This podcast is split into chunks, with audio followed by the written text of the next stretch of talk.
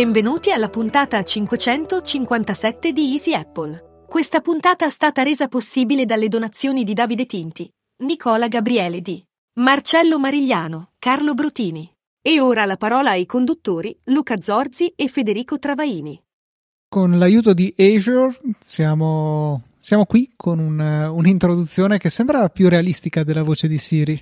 Decisamente, perché la scorsa puntata eh, abbiamo tentato di fare questo esperimento con la voce di Siri, con eh, Shortcut e poi a fine puntata Luca ha trovato tanti altri generatori di voce tra cui Azure, eh, Google se non sbaglio e anche Amazon sì AWS, AWS e, e, allora forse i peggiori in assoluto erano quelli di AWS eh, no, mi sa quelli di non Google, mi ricordo. quelli di quelli Google. di Google, sì, hai ragione. Quelli di Google erano orrendi.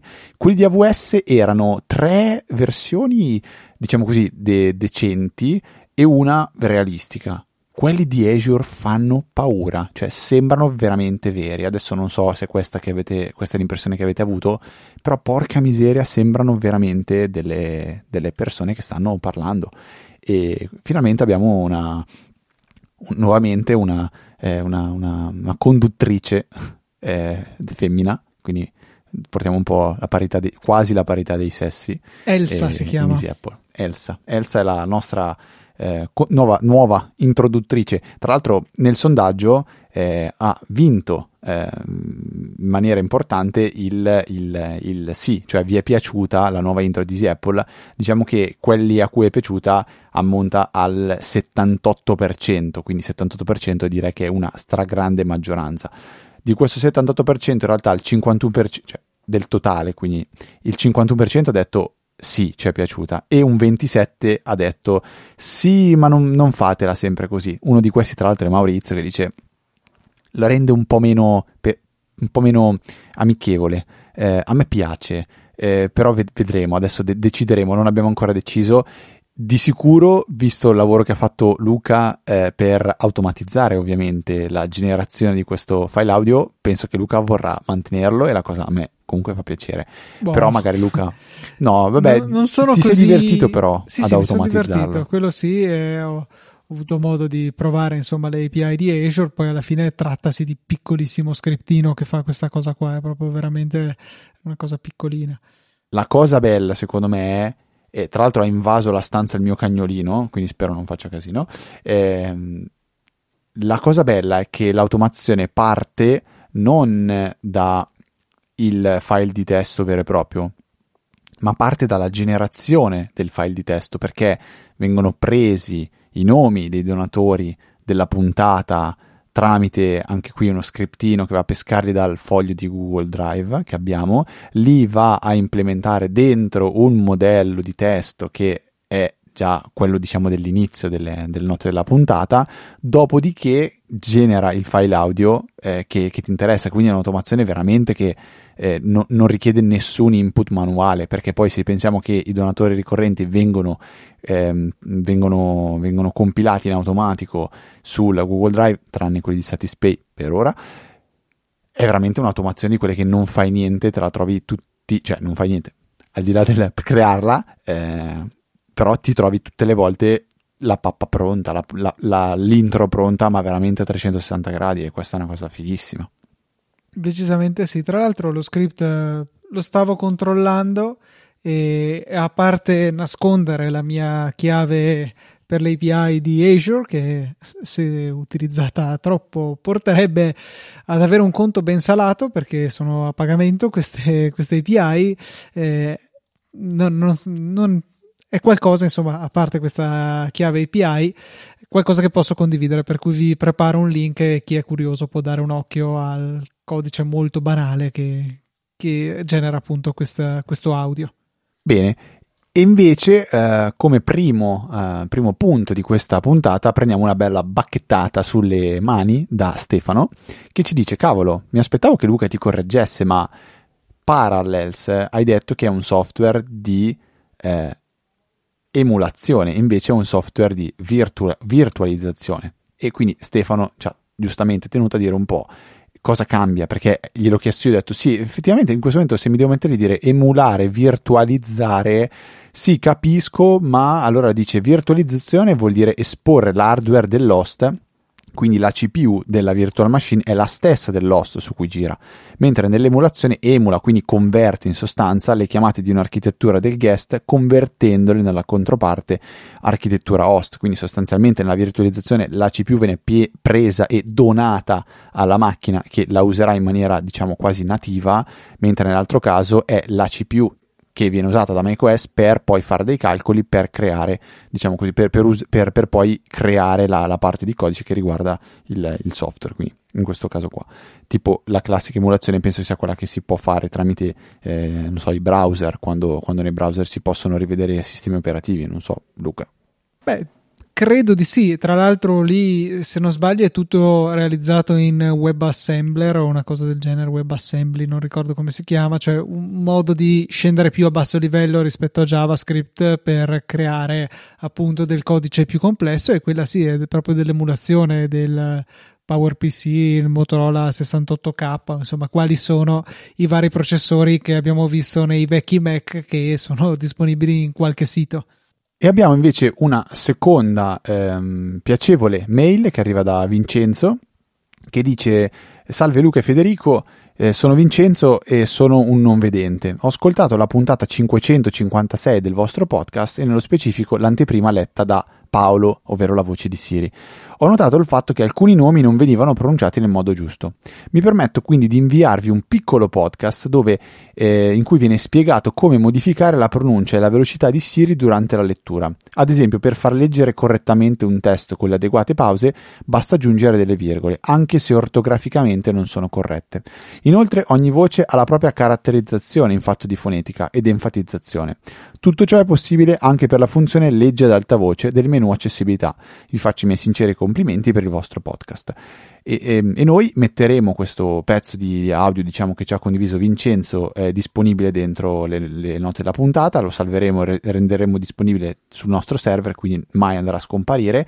Ringraziamo Vincenzo per il consiglio. Noi avevamo provato anche a mettere delle virgole in più e in meno degli spazi punti. Forse abbiamo sbagliato usando i punti non lo so ma non siamo riusciti a farli dire bene quello che volevamo noi come volevamo noi mentre con Azure eh, è stato molto semplice perché proprio lo stesso testo veniva letto in maniera corretta. Banalmente, la parola che più veniva sbagliata era il mio cognome. Eh, spesso dicevano Travaini o Travaini o, comunque lì è stato risolto con l'accento, ma Siri ancora lo leggeva mh, mm, così e così, mentre con Azure viene letto praticamente in maniera assolutamente corretta. E quindi grazie mille per, eh, per il follow up mi pare che venisse sbagliato non solo da Siri ma anche da AWS, facesse quell'errore lì. Google non ricordo e invece clamorosamente Azure faceva le cose corrette. Ah, parentesi, noi abbiamo parlato di Azure, AWS, cos'è? Sono i servizi cloud di Microsoft Azure, eh, Amazon AWS e Google eh, Cloud Platform e Google Cloud Platform di Google. Ok, quello è, è dentro lì il nome. Un'altra mail, molto, molto simpatica questa volta. Arriva da, da Luca e ci dice che ha un problema con l'iPhone che cambia nome, eh, cioè aggiunge un numero tra parentesi. Ad esempio, l'iPhone iPhone L è il nome dell'iPhone di, di Luca e a un certo punto inizia a diventare iPhone L tra parentesi 1, iPhone L tra parentesi 2 e va avanti da solo a continuare a rinominarsi. Addirittura lui è, era arrivato a iPhone L 668 e dice ma non so se ci sia arrivato passando per tutte le unità o se fa dei salti. La cosa non comporta nulla di rilevante o almeno non ho rilevato nulla, me ne sono accorto associando nuovamente il telefono al viva voce dell'auto. Vi è mai capitato? Dice alla fine si tratta di un fastidio ma non è che va a creare problemi sull'iPhone. A me manderebbe fuori di testa probabilmente, però è una cosa strana. Ed è un bug, Luca. Sì, io credo che sia ancora uno strascico de- della vecchia storia risalente a boh, un bel po' di tempo fa, credo eh, minimo 5-6 anni fa, eh, in cui Apple aveva pensato bene di eh, sostituire lo storico MDNS Resolver su macOS, che in sostanza appunto è ciò che si occupa della risoluzione dei nomi DNS, eh, con una cosa nuova fatta da zero chiamata Discovery D e insomma si creavano dei conflitti niente male appunto c'erano eh, molte persone che si vedevano rinominare il Mac soprattutto con eh, l'aggiunta dei tra parentesi 1 tra parentesi 2 3 4 e avanti eh, fino a arrivare a numeri abbastanza ridicoli tipo il 668 del mio omonimo Luca eh, non so perché sia saltato fuori, eh, pensavo che ne fossimo usciti, però ecco, è interessante come bug, perché è proprio un bug che di fatto non ha nessun effetto pratico, eh, però fa molto ridere e quindi dai, sorridiamoci sopra insieme e speriamo che lo risolvano. Sì, dai, fortunatamente qualcosa di non grave come la sveglia che non suona. Tra l'altro a me è capitato ancora di recente che una, la sveglia un giorno decise, decidesse di non suonare. Ma a proposito di invece il contrario, un mio collega mi, eh, mi raggiunge oggi e mi fa: Ma scusate, è mai successo che l'iPhone comincia a suonare a caso? E dico: Che cosa vuol dire? E niente, è partita come una sirena e non ho veramente idea di cosa significa. A te è successo che l'iPhone faccia dei suoni inattesi. No. Eh, cioè, no, non sapevo veramente eh, cosa risponderli. No. Avevo pensato alle app come ad esempio so che Home Assistant è una di queste che chiedono il permesso di ignorare il, il tastino silenzioso per notifiche urgenti o di emergenza, che ne so. E Home Assistant può farlo perché diciamo il concetto sarebbe di abbinarlo a un'integrazione allarme e, e quella ci sta di voler essere avvisati in maniera sonora anche quando l'iPhone è silenzioso. Eh, però, boh, cioè, lui non aveva niente del genere, quindi io non l'ho sentito il rumore che ha fatto, ma lui me l'ha descritto come una sirena e mi chiedo da dove venisse. Non è che era qualcosa tipo allarmi militari, sai, quelli che possono essere, però, sai, dovrebbe arrivare a tutti a quel punto lì. Non ho proprio idea, quindi, boh, una cosa strana, ci tenevo così a chiedertelo su due piedi. No, non è mai successo nonostante io sia il figlio della più grande scovatrice di bug e di problemi con l'iPhone perché mia mamma penso non abbia passato un singolo iOS e un singolo iPhone senza avere dei problemi che tra l'altro compaiono solo lei su tutto mo- in tutto il mondo e questo però non l'ha mai avuto. Però mia mamma veramente è una... Boh, non capisco se il bug è lei stessa o se è l'iPhone, però ogni volta ha un singolo problema e non mi va l'altoparlante e non mi va questo e non mi va quello a un mio collega invece è capitato di recente che gli si è bruciata la CPU di un iPhone 13 eh, Max, Pro Max, e è andato proprio all'Apple Store e gli hanno detto sì guarda si è bruciata la CPU e ehm, volevano dargli un iPhone di ricambio solo che non c'era dello stesso colore quindi lui avrebbe dovuto accettare invece che il blu eh, l'oro non lo voleva d'oro e allora gli hanno sostituito la scheda madre, tanto ha dovuto aspettare che gli arrivasse il pezzo di ricambio in tempo reale e gli hanno sostituito iPhone che era ancora in garanzia. Però una bella giornata buttata via, ma è il primo iPhone che sento che si brucia diciamo la, la CPU. Era successo Molto. all'iPhone 5 di mio papà la stessa cosa, andava in un boot loop, vedevi la mela, poi si riavviava, mela, mela, mela, era impossibile ripristinarlo anche in DFU e e, e, però appunto in quel caso tra l'altro era stato comprato quel telefono sugli stocchisti pace all'anima loro e malgrado fosse successo il fattaccio a un anno e 11 mesi di età all'Apple Store sono stati molto bravi perché me l'hanno sostituito in garanzia e quindi poi da quel telefono sono stati estratti altri 3-4 anni di vita eh, senza particolari problemi. Eh, è, è, stato poi sostituito quando ha rotto lo schermo e non valeva la pena di sostituirlo e, e quindi è stato preso un iPhone 8 mi pare. Vabbè, non me lo ricordavo questo però sicuramente stiamo parlando cerca... di molti anni fa eh. però cercando nel, nel, nell'archivio di Apple probabilmente si troverà la puntata in cui si parla del, della CPU del, del, papà di Luca farei anche no. fatica a dirti quando è successa questa cosa Oh, tipo si può trovare sicuramente qua dico una cosa che magari i nuovi ascoltatori non sanno la puntata in cui la mamma di Federico gli, gli mette eh, iPhone, iPad e iPod dentro la lavatrice e la accende distruggendoglieli. Questa è una puntata che si può assolutamente trovare, non la metterò nel link delle puntate, però delle, delle, delle, delle note della puntata, però volendo potete andare a trovarla con un po' di fantasia, basta penso cercare lavatrice. No, forse no perché non c'era nelle note della puntata eh, era un po' spoilerata, comunque era un'estate, vabbè non sto a raccontare assolutamente, dai, amen, amen, amen, amen. Io non riesco a non, a non far passare puntate di Easy Apple senza parlare un pochettino di domotica, perché ormai è proprio una mia passione che mi è entrata dentro e non ce la faccio a non parlarne. Questa volta sarò molto breve, ma ci tengo a consigliarvi un video di... Um, come cavolo si chiama Your Smart Home aspetta aspetta che si chiama Everything Smart Home, scusate, che è un ragazzo che fa video di domotica in generale, ma è mm, molto incentrato su Home Assistant.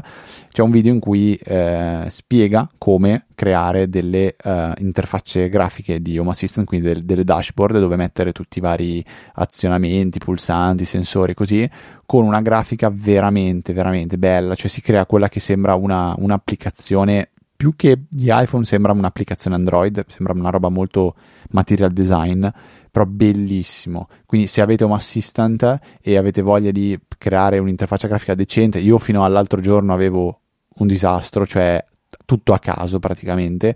Con questo video qua mi sono messo giocato, ho fatto delle robe divertentissime, semplicissime, bellissime, funzionali, soprattutto per quando devi farle usare magari a qualcun altro. Quindi gli puoi installare a quel punto l'applicazione e limitargli l'uso a quella singola dashboard, s- essendo sicuro che è in un, in, un, in un ambiente facile da usare e privo di possibili errori o creare danni o, o cose simili. Quindi eh, lo trovate nelle, nelle, note della puntata. Il, l'interfaccia grafica si chiama Mushroom ed è praticamente un'interfaccia, ehm, una, una, sì, un'interfaccia grafica di minimalist, che è un tema di, di Home Assistant. Quindi veramente, eh, veramente divertentissima questa, questa cosa.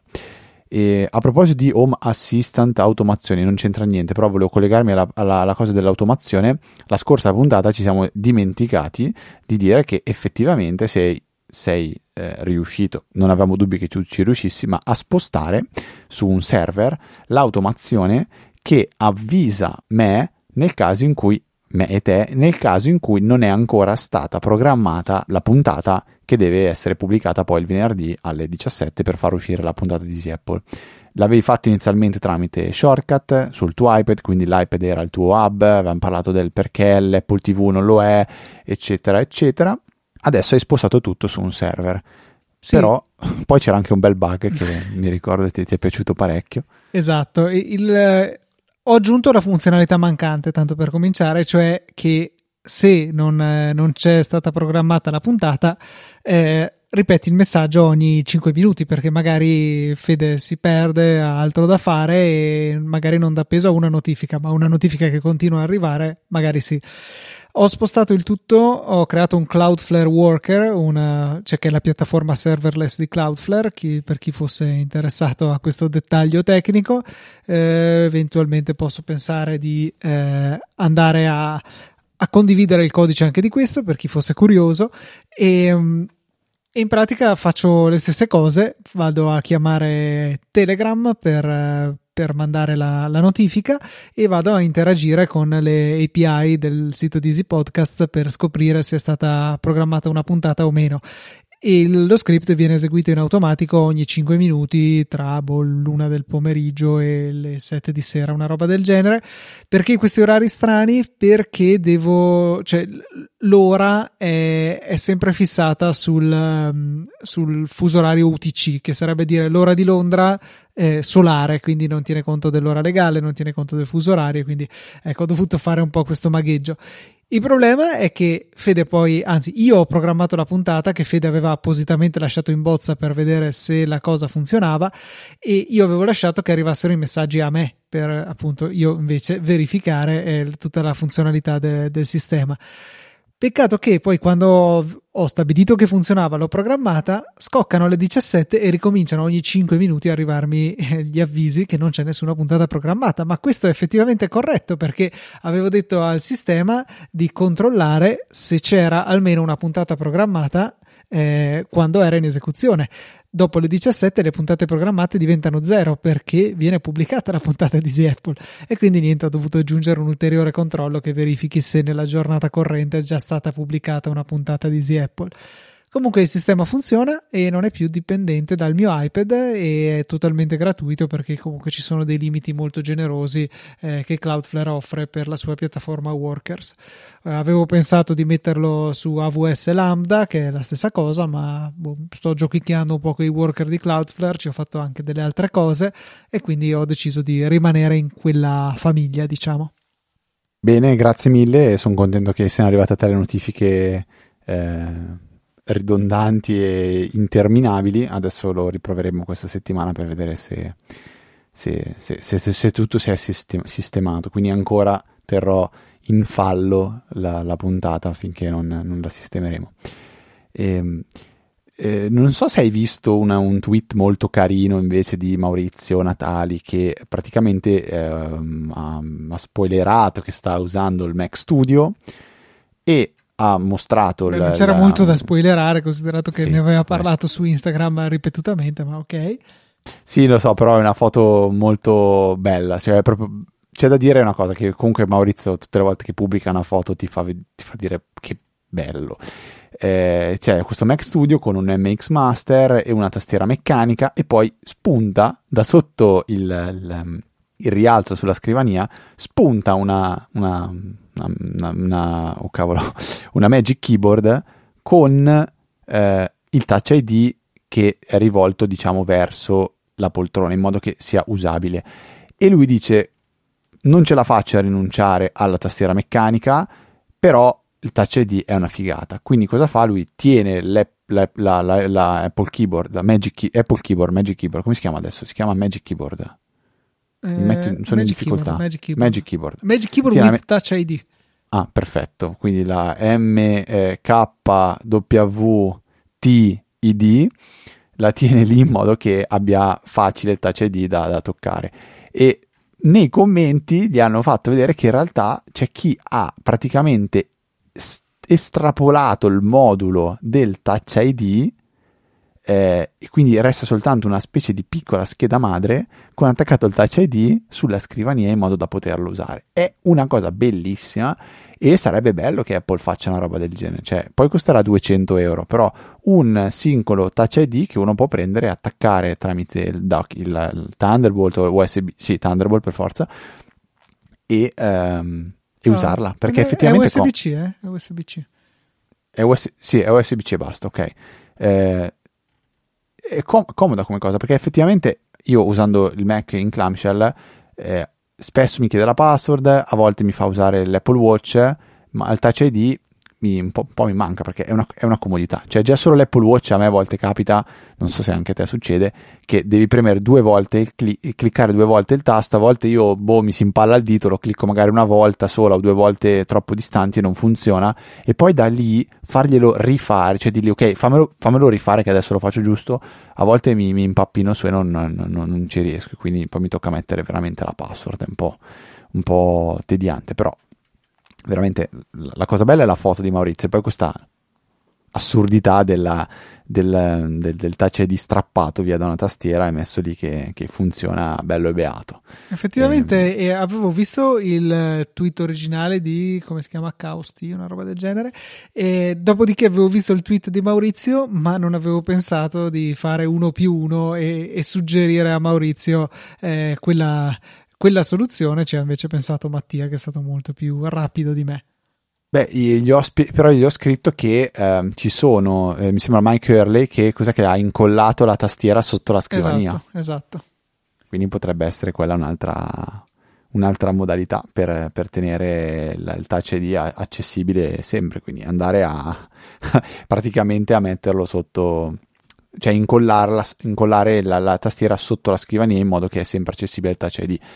E, ehm, poi tanto si carica con la batteria, non, non, dovrebbe essere un gran problema. Vabbè, follie, secondo me sono assolutamente follie, però dai, ci si fa, ci fa qualche risata. Nel frattempo, auto follow up uh, istantaneo all'interno della puntata, ho scoperto quando risaliva la sostituzione dell'iPhone 5, eh, risaliva al 5 novembre 2014. Eh, L'iPhone era stato acquistato l'11 giugno del 13 e quindi insomma cosa aveva un 18 mesi circa di età il telefono e è stato sostituito senza battere ciglia eh, da Apple.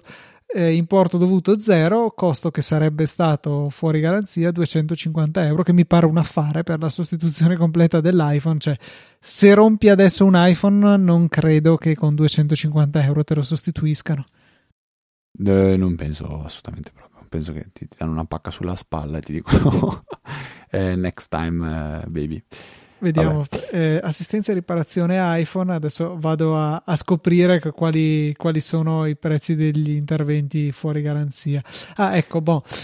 iPhone 13 Pro Max 641 euro, 13 Pro 591, 13 4,77, 13 mini 4,31, quindi con meno di 4,31 con i modelli recenti non si fa niente, eh, idem anche l'iPhone 11 stesso costo. Eh, ecco, solo l'iPhone 8 381, iPhone 7 347, iPhone 6 331, iPhone SE 307 e più e iPhone 5S stesso costo 307 euro. Ecco, questi sono i costi di riparazione di adesso, erano 250 euro per il... Dunque, era il 2014, quindi esisteva già l'iPhone 6, quindi modello attuale meno 2 va paragonato all'iPhone 11 di adesso che però appunto costa a partire dai 431 euro quindi un bel rincaro anche nelle riparazioni Uh, sì, eh, sarà colpa dell'inflazione, sarà colpa di tutto, sarà colpa del fatto che il, il prezzo dell'iPhone comunque è sempre in costante leggera crescita, è sempre più su, sempre più, sempre più su. Mi ricordo il mio bel 3GS e gli iPhone 4 pagati praticamente 650 euro, 700 euro forse erano già tanti. Eh, Vabbè. Niente, dai, non stiamo qua a lamentarci delle cose inutili che tanto non ci possiamo fare veramente quando niente. il caffè costava 1500 lire prima no, ancora, purtroppo, ancora purtroppo Io me lo ricordo, no. però non però mi sembra un discorso di quel genere lì, quindi vabbè. Avrei detto 1000 pagine. lire, cioè se mi dicevi quanto costava un caffè pensavo 1000 lire, onestamente. Mm, no, io Perché ricordo... un euro oggi costa un euro, quindi immagino 1000 lire, per, per come poi è stata fatta la conversione. Un euro sei già fortunato se lo trovi ancora un euro adesso, diciamo. Mm, sì, non lo so, non bevo il caffè io onestamente, quindi... Io lo, lo bevo dalle macchinette o, o, a casa me lo faccio con la macchinetta a casa, quindi non, non ho un molto, molto tatto, ecco, no, non, non tatto, come si dice? Eh, vabbè, comunque non ho molto, non sono molto in sintonia con i prezzi attuali del caffè, però sicuramente sopra l'euro. Detto questo, Fede, hai un Kickstarter da, da proporre ai nostri ascoltatori?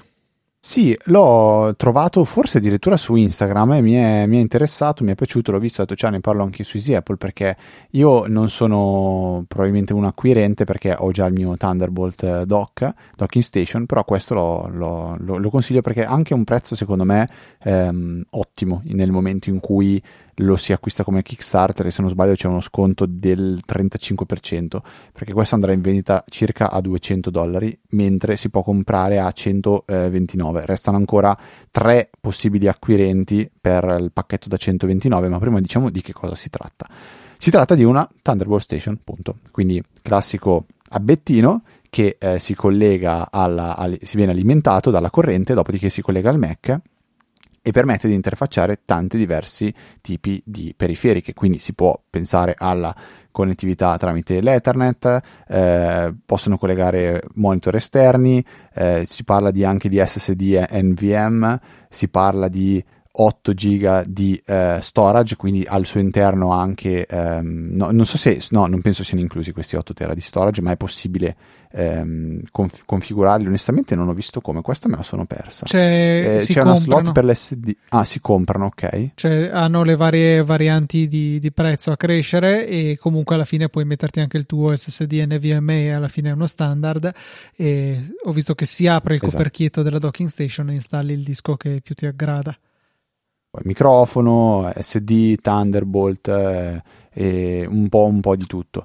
Eh, design sembra una, un Apple TV piccolina, nera, boh, è un, è un quadrato, è un quadrato, un quadrato arrotondato ripeto, la parte interessante secondo me è proprio quella del prezzo, perché ha, una, ha un entry price che eh, si può, si, si, adesso mi è sparito, dov'è? È 129 dollari, ehm, che è il pacchetto quello diciamo ba- eh, base, con la, la, consegna stimata nel settembre del 2022.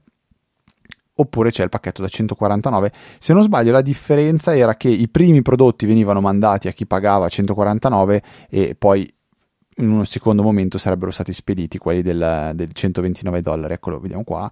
Bla bla, ma ok, ma arriverà un, un, mese dopo. Questo è il pacchetto 129. Quindi, se siete alla ricerca di una docking station, eh, non ne avete una o pre- pre- pre- prevedete di acquistare un Mac magari più avanti perché questa arriverà a settembre. Quindi, se ce l'avete bisogno, avete bisogno subito, magari non va bene, eh, vi lascio il link nelle note della puntata, un progetto Kickstarter. Io personalmente su Kickstarter non ho mai comprato praticamente nulla. Eh, questo com- comunque continua un po' a incuriosirmi, interessa, però mi rendo conto che è una cosa che compro, ma in realtà cioè, ne, ho, ne ho già un'altra, quindi non, non, mi serve, non mi serve dello storage, non mi serve di più di quello che già mi offre quello della Kensington che attualmente uso. Eh, però lo mettiamo qua, può tornare utile a qualche, a qualche ascoltatore.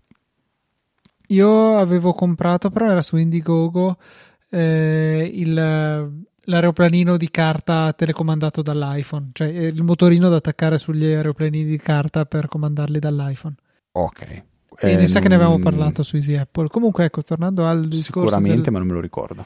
La sostituzione de- dell'iPhone probabilmente è stata narrata nella puntata 189 che è uscita poco dopo, il 7 novembre, quindi, o forse in quella dopo ancora. Può essere che ne abbiamo parlato su Easy Apple, ma anche no, eventualmente andate a cercare. Bene, e, um, hai finalmente avuto modo di usare una delle novità degli ultimi aggiornamenti di eh, macOS e iOS, ovvero eh, Universal Control. E a proposito, non so perché mi è venuto adesso il flash, poi ricordatelo. Io voglio anche sapere com'è finita con le tue, con le tue tastiere. Vuoi partire da questo? O... Parliamo delle tastiere che sono più interessato. Ho parlato di Universal Control, però, però le tastiere mi incuriosiscono molto di più perché non so realmente come è finita la questione. Avevi in ballo. Facciamo un piccolo eh, flashback. C- cos'è che avevi? Avevi la MX Keys, sì. poi avevi la tastiera, eh, la Magic Keyboard e la Magic Keyboard estesa giusto? No, avevo no, le, le no mi... avevi... Ah sì, ora mi ricordo. Avevi MX Keys for Mac, quindi grande, estesa. Eh, MX eh, Mini, quindi più compatta, diciamo dimensione senza tastierino numerico, e la tastiera Apple eh, estesa con il Touch ID. Fai una previsione? Hai ridato indietro tutto e ti sei tenuto quella iniziale. Esattamente. Mamma mia, quanto ti conosco, Luca. Ma sai che ne abbiamo perché. anche parlato, eh? De, de, Ma no, io non mi ricordo. Era finita. No, non, non, secondo me l'ultima puntata non. Cioè, forse cioè, l'avevo lasciata in forza. Ho detto, mm, mi sa. Di sicuro poi alla fine sono tornato alla mia tastiera, mi ci trovo troppo bene e mi spiace per le pile, ogni tanto devo, devo cambiarle, così ho investito 8 euro su Amazon e mi sono comprato altre 4 pile ricaricabili e fine. e, la, l'hai fatta finita così. Sì, sì, sì, cioè, va, va, benissimo questa tastiera e non mi perde un colpo. Tra l'altro giorno mi perdeva dei colpi non capivo, era qualche strana interferenza col Bluetooth. Infatti l'ho avvicinata al Mac mini e andava bene, peccato che non potevo stare così vicino. Allora ho semplicemente lasciato perdere, sono andato a fare dell'altro e poi quando sono tornato a usare il computer era di nuovo tutto a posto. Eh, no, per il resto, eh, cioè, è sintetizzabile così: non sopporto le tastiere estese, non le voglio, mi danno fastidio. Sulla mia scrivania non sono assolutamente compatibili. E la tastiera piccola di quelle che avevo provato mi lasciava solamente con la Logitech, che però boh, mi piaceva meno rispetto alla mia in termini di feeling. E, boh, cioè, aveva i tasti dove dovevano essere, aveva in teoria tutte le carte in regola, però oh, mi trovo meglio con quella vecchia. E tra l'altro, come questo sono certo di averlo detto in qualche puntata, continuare a cambiare tastiera così mi aveva rotto, cioè nel senso non riuscivo più a scrivere bene con nessuna, continuavo a mancare i tasti e adesso mi sono riabituato alla mia vecchia tastiera Apple che sono quasi certo che sia del 2000 fine 10 inizio 11 forse questa tastiera, quindi ha 12 anni e spero di farcene altri 12. Bene, bene, bene, bene Luca. E invece Universal Control? Universal Control mi ero eh, trovato nella necessità di eh, creare un widget eh, personalizzato su iPadOS eh, usando l'applicazione Scriptable che è molto carina, in pratica permette di scriversi degli script come il nome suggerisce, il linguaggio utilizzato è JavaScript e eh, si possono inserire i risultati o parte dei risultati o quello che si vuole, insomma, del, dei contenuti arbitrari in dei widget da installare sulla propria home screen. Eh, solo che eh, boh, mi scriverlo con la tastiera integrata, cioè tastiera virtuale, insomma, dell'iPad è estremamente tedioso. Eh, non avevo tastiere esterne da collegare a, all'iPad, non avevo voglia di scollegare la mia tastiera Apple Bluetooth eh, dal Mac per attaccarla lì. Insomma, cosa ho fatto? Ho spostato il mouse e il mouse è comparso sullo schermo dell'iPad e e ho potuto scrivere con la tastiera del Mac il mio, il mio scriptino eh, che, e mi sono fatto il mio widget temporaneo che mi è servito qualche giorno e poi eh, l'ho, l'ho, rimosso. Era proprio un'informazione così che mi serviva tenere eh, sotto mano. Quindi ecco, ho trovato un uso eh, al, all'Universal Control eh, che però si mi rendo conto è estremamente marginale le volte che ho bisogno di una tastiera sull'iPad sono estremamente rare quelle rare volte in cui riesco anche a trovarmi di fianco al Mac, ecco, posso controllare l'iPad senza bisogno di avere una tastiera dedicata. Eh, non so tu se avrai mai occasione di, di, fare una cosa di questo genere, però ecco, l'ho trovata utile senza dover trasformare l'iPad in un mezzo portatile, cosa che si fa insomma anche con la tastiera di Apple, per quanto carina, non troppo ingombrante, però comunque è un oggetto pesante da aggiungere ad un altro oggetto pesante il quale oggetto risultante alla fine lo utilizzo principalmente sul divano e nel letto, quindi eh, mi darebbe solamente fastidio il peso aggiunto. Già quando ero passato dal mio precedente iPad Air originale all'iPad Air 3 che ho adesso, eh, non, non, mi ricordo se Apple non faceva più o non volevo spendere i soldi che costava per prendere la, la copertina, la come si chiama, la Magic Cover. Eh, solamente frontale, quindi che copre solo lo schermo e quindi avevo comprato per pochi soldi su Amazon una, tastie- una, una cover che include anche il guscio posteriore e quello mi aveva dato fastidio perché malgrado il dispositivo, l'iPad di per sé fosse diventato più leggero del modello precedente, eh, la custodia era più pesante quindi più o meno ero rimasto allo stesso peso. E, e già in precedenza insomma era una cosa che apprezzavo il poter strappare via la cover magnetica e usare l'iPad leggero senza cover cosa che non ho più potuto fare da allora e che mi manca ogni giorno. Tutto ciò per dire che, insomma, eh, per i, i miei casi d'uso, attaccare permanentemente una tastiera all'iPad è un autogol tremendo.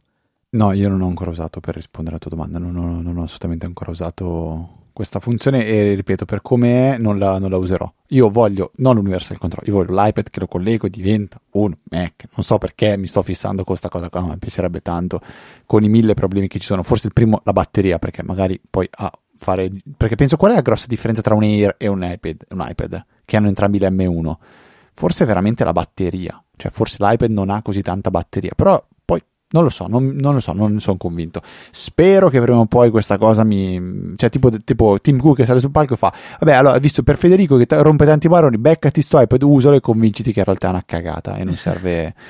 cioè, me la immagino una scena del genere da, da parte di Tim, sicuramente, eh, sicuramente. No, però, come c'è Maurizio, quindi gli dico: Dai, anche Maurizio. Tra l'altro è uscito un, un, articolo, devo ancora leggerlo, quindi eh, non, non, non, posso neanche parlarne. Eh, ha fatto un mock-up, poi ha parlato tanto della, del possibile nuovo iPadOS 16, però non l'ho ancora letto, mi, mi confesso, quindi purtroppo non ne, non ne, posso parlare. Magari mi impegno a leggerlo e settimana prossima ne, ne possiamo parlare. Ecco. Sto e, ehm, andando a indagare sul, eh, sulla batteria del del MacBook Air con l'M1 rispetto all'iPad Pro 13 pollici con l'M1 e devo dire che in realtà sono le vicine eh, perché l'iPad ha 40,88 watt ora di capacità e l'M1, scusa, l'Air ne ha 49,9 quindi insomma sì, ne ha certamente di più però no, non cambia tantissimo. No, scusa, 49 contro 48 hai detto? 40, 50 contro 41.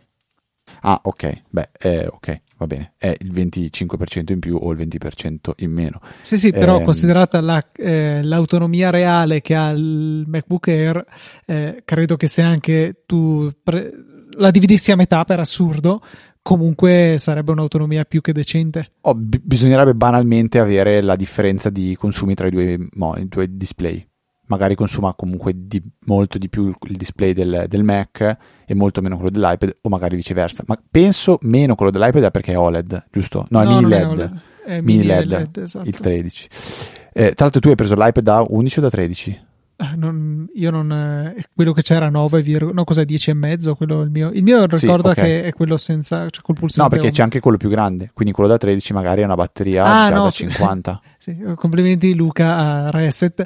Eh, no ho guardato il 13 sì sì il più grande. Ah, okay, cioè anche okay, perché doveva essere un po' comparabile al sì. Mac da 13 ok ok va bene ci sta ci sta come ragionamento Prima di lasciarti la parola, Fede, per l'ultimo argomento che hai deciso di portare in questa puntata, voglio ricordare ai nostri ascoltatori delle donazioni, donazioni che ci aiutano a tenere la luce accesa, a inventarci tutte le cose che vi raccontiamo settimana dopo settimana. Potete usare Satispay, potete utilizzare Apple Pay, potete utilizzare la carta di credito, potete utilizzare PayPal. Ci sono vari vari modi con cui fare le vostre donazioni singole o ricorrenti. Veramente anche un piccolo importo aiuta molto perché siete in tanti e se tutti donate poco allora non è più poi così poco.